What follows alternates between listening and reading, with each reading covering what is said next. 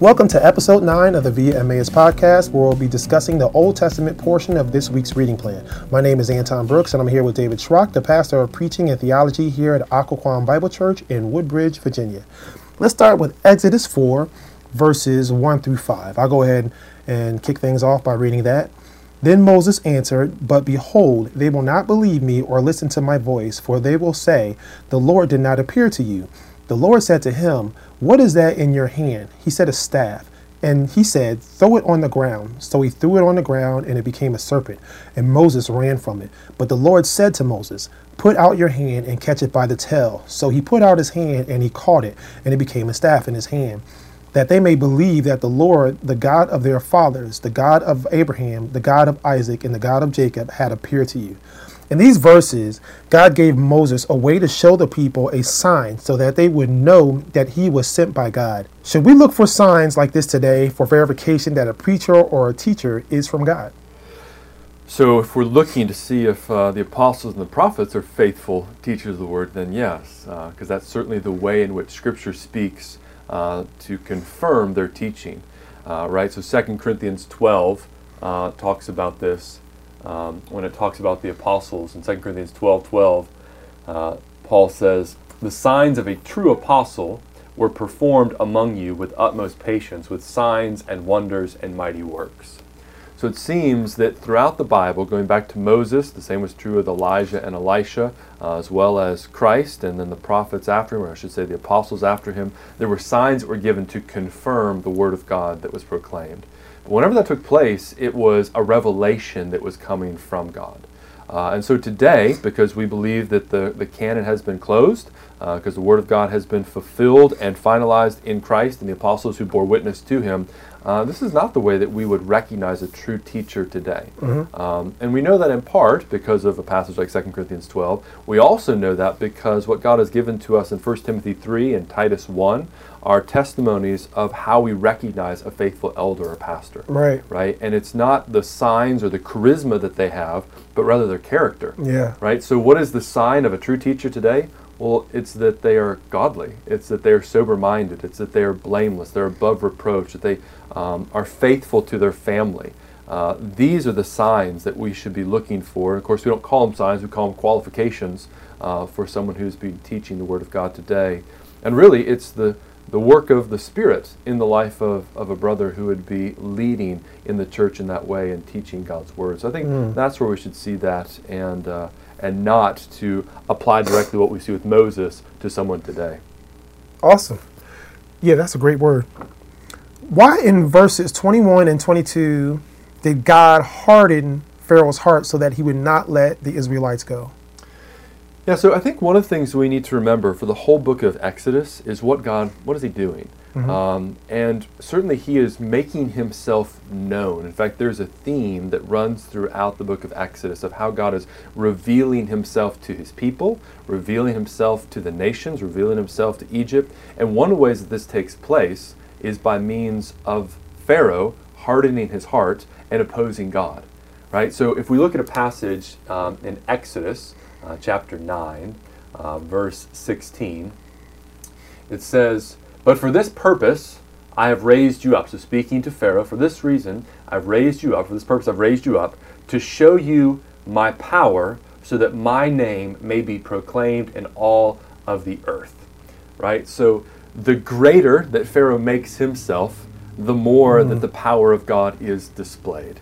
Right? This even applies, I think, today with what we see in a book like Revelation. It talks about why is Satan still allowed to do the things that he does in this world?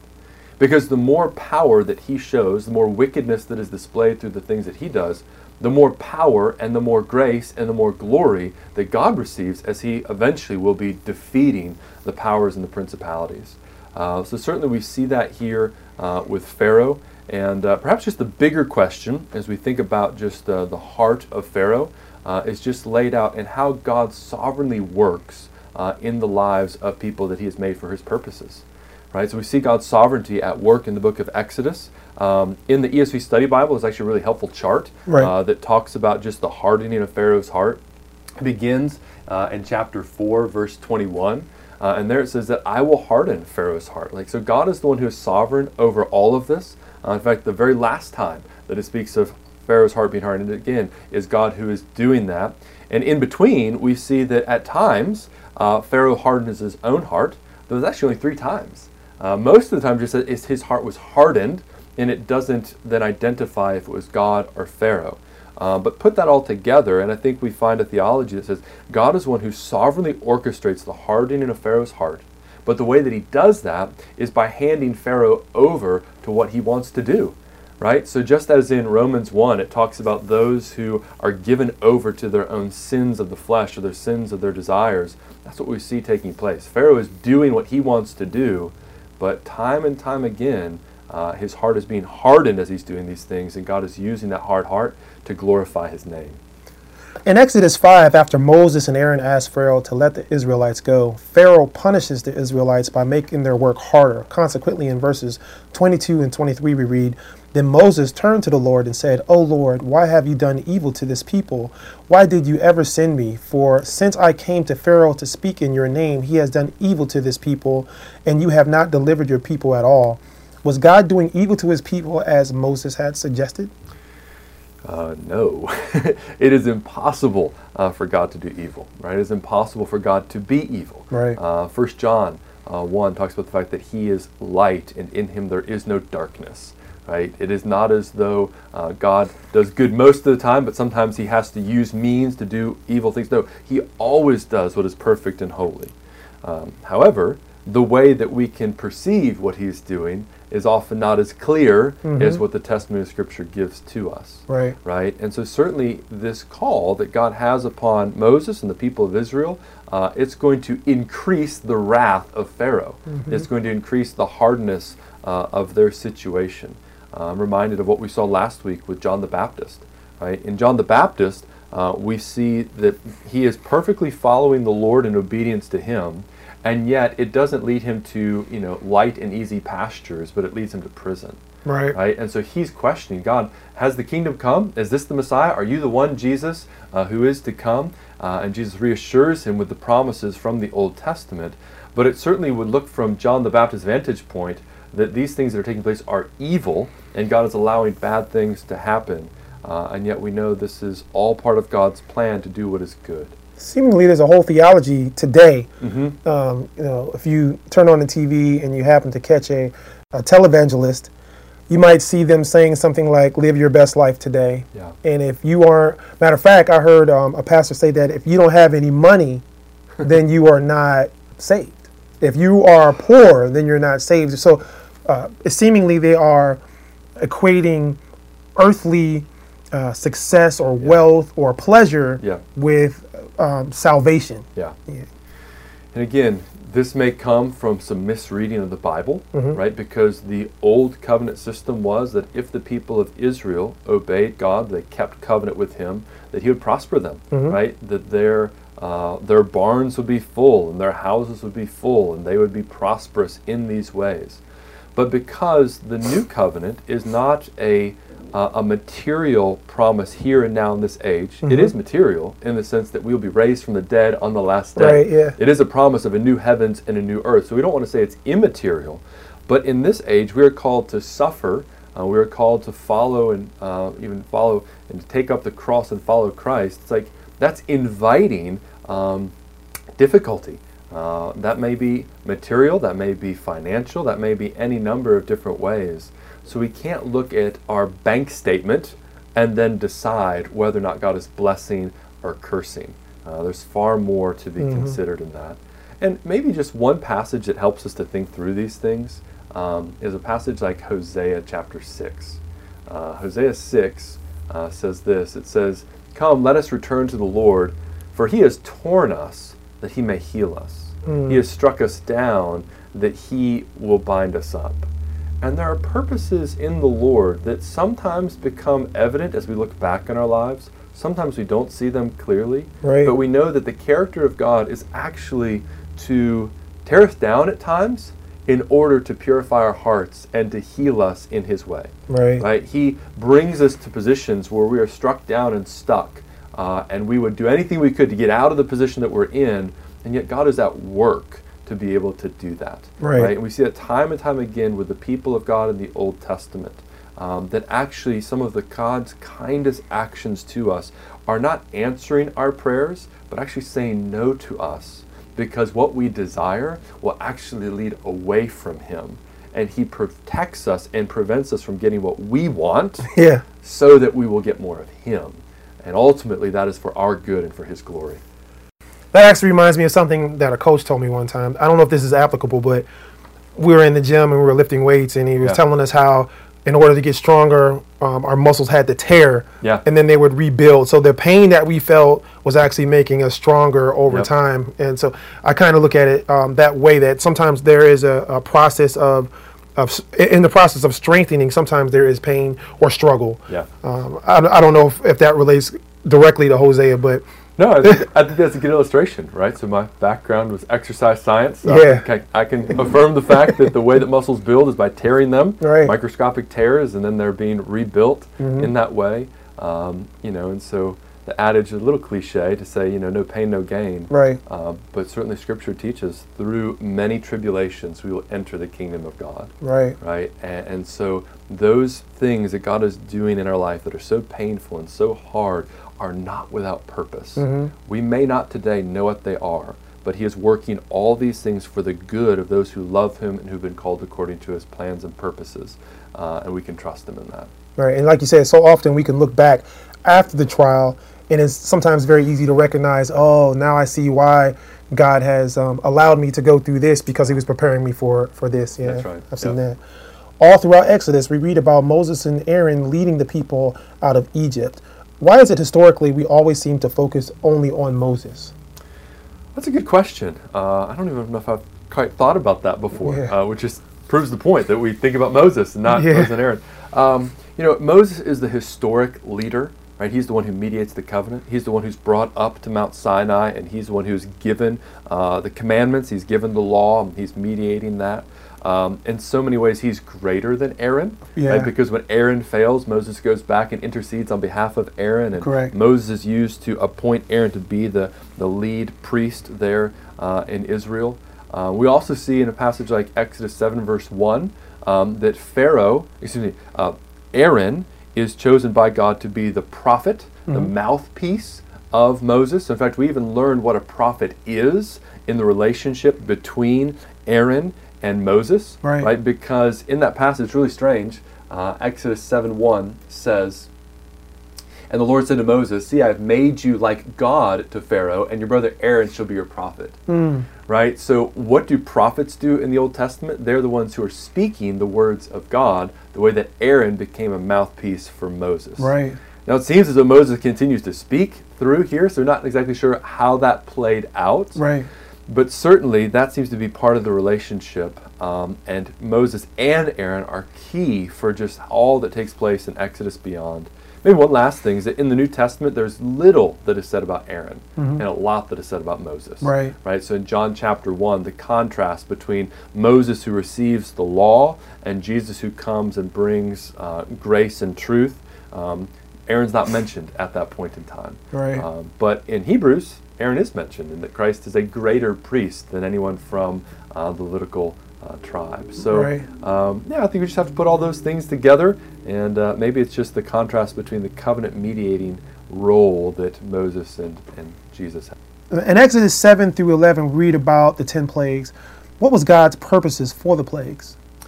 Uh, I think we see a number of things. Um, if you go to Exodus 7, verse 5, uh, again, the language there says, The Egyptians shall know that I am the Lord when I stretch out my hand against Egypt and bring out the people of Israel from among them. Right? So we can say that the plagues were given to reveal God to the people of Egypt, to show that He is the one true and living God above all of their gods.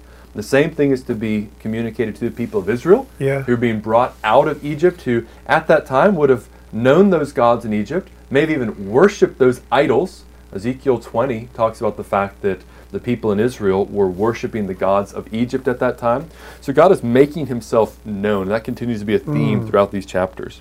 Second thing is that God is coming to actually punish uh, the gods of Egypt. Right? Exodus 12, verse 12 says, For I will pass through the land of Egypt that night. So this is now speaking about the last plague, Mhm. um, the, the last, uh, the Passover. For I will pass through the land of Egypt that night, and I will strike all the firstborn in the land of Egypt by both man and beast, and on all the gods of Egypt I will execute judgments. Mm. I am the Lord. Right? So it seems as though that as God goes through and the Nile is turned to blood, right? This is their source of life. Right. And now it's a source of death.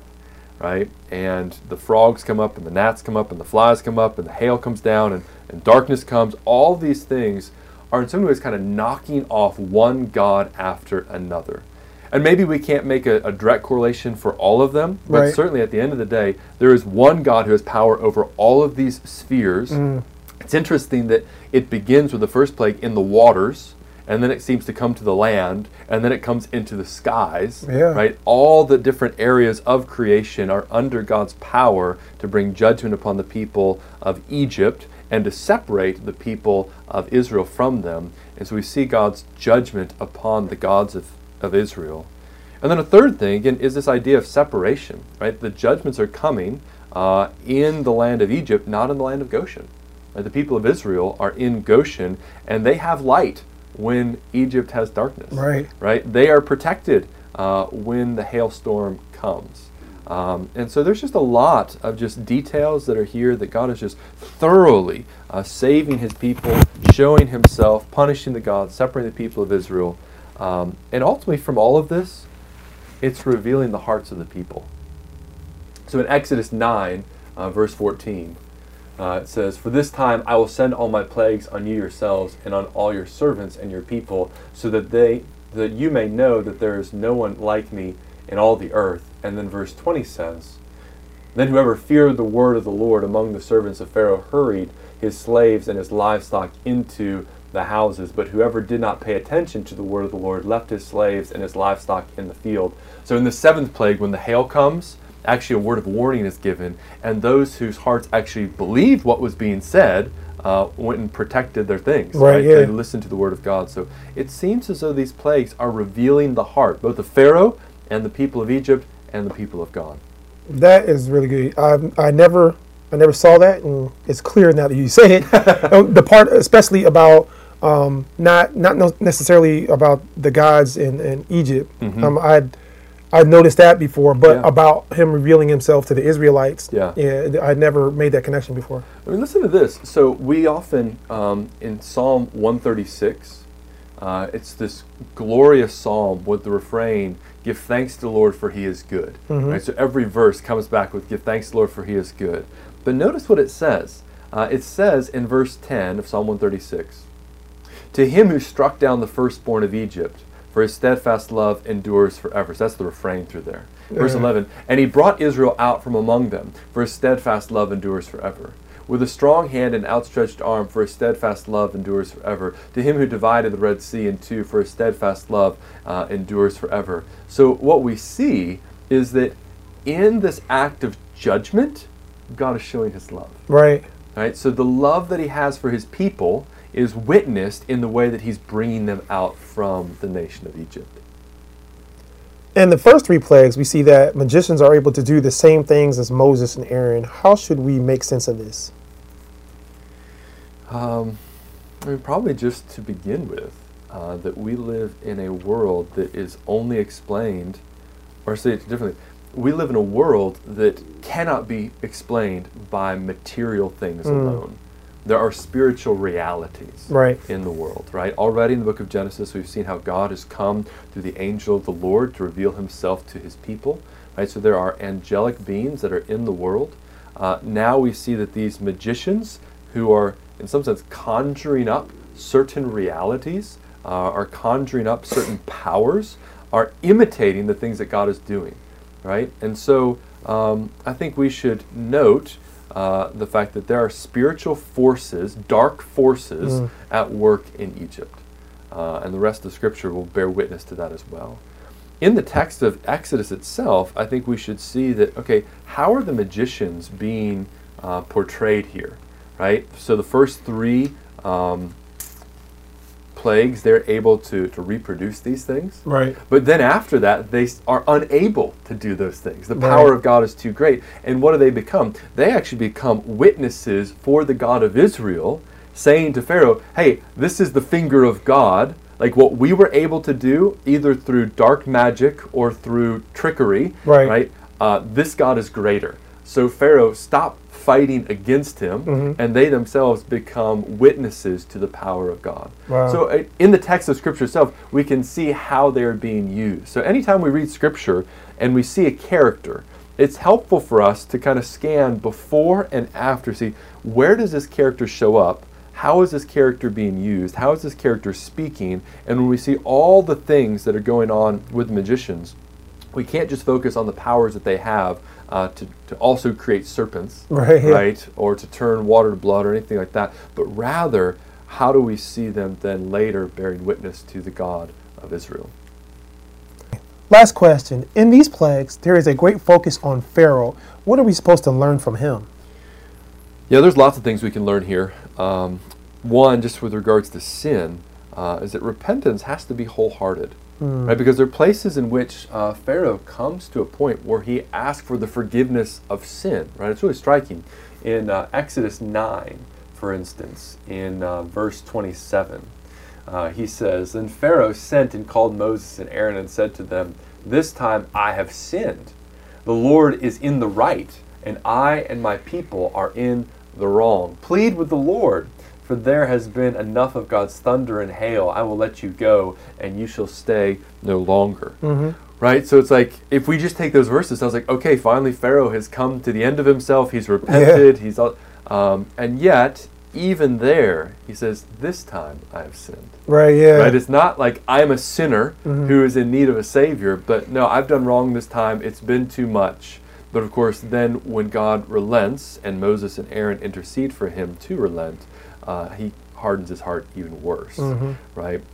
This may actually uh, illustrate something that we'll see in our next podcast, uh, uh, or at least what we'll see in the Gospel of Luke, where it talks about the Spirit who leaves the house and comes back with 7 Like, how does that work? right, yeah. right? And I think what it is is that there, in Pharaoh's case, is an example of someone who has a kind of vain belief, like he's believing or repenting in part, but it doesn't continue, and therefore he doesn't like the consequence. Right, he doesn't like the effects of what has happened, but he doesn't see his need. Right, his heart has not been changed, uh, and so this is just where in the scriptures we see that repentance is something that must be granted by God Himself. It's something that is wholehearted and something that continues. Right, yeah. And just because somebody says, I'm sorry for my sin, it may be genuine, time will tell, Mm-hmm. or it may be they just don't like the consequences that have come because of their sin. They recognize it is wrong, but they go back to it and they Mm. haven't been changed from the inside out. So in Pharaoh, we learned something about sin. We learned something about God, right? God raises up rulers in the world. He raises up people in the world for his own purposes. Right. Right. So again, uh, Exodus 9, verse 16, which is actually uh, quoted in some sense in Romans 9, 16. So you can kind of remember those Exodus 9, 16, Romans 9, 16. But in Exodus 9, 16, it says, But for this purpose I've raised you up to show uh, you my power, so that my name may be proclaimed in the earth, in all the earth.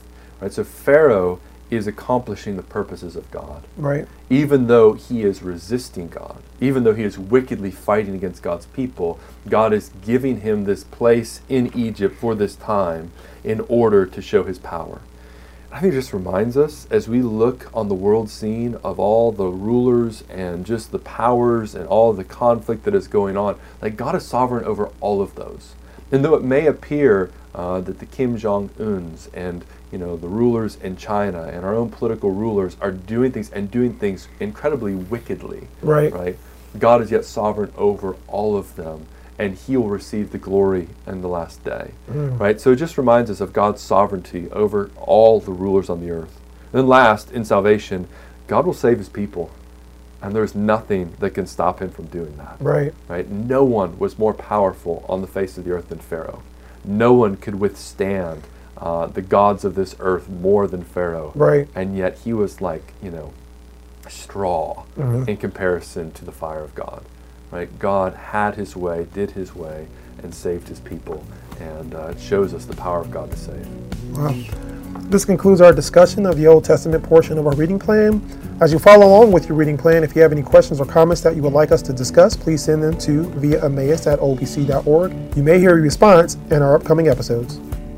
Via Emmaus is a podcast of Occoquan Bible Church in Woodbridge, Virginia. Our prayer is that you would read the Bible and read the Bible better.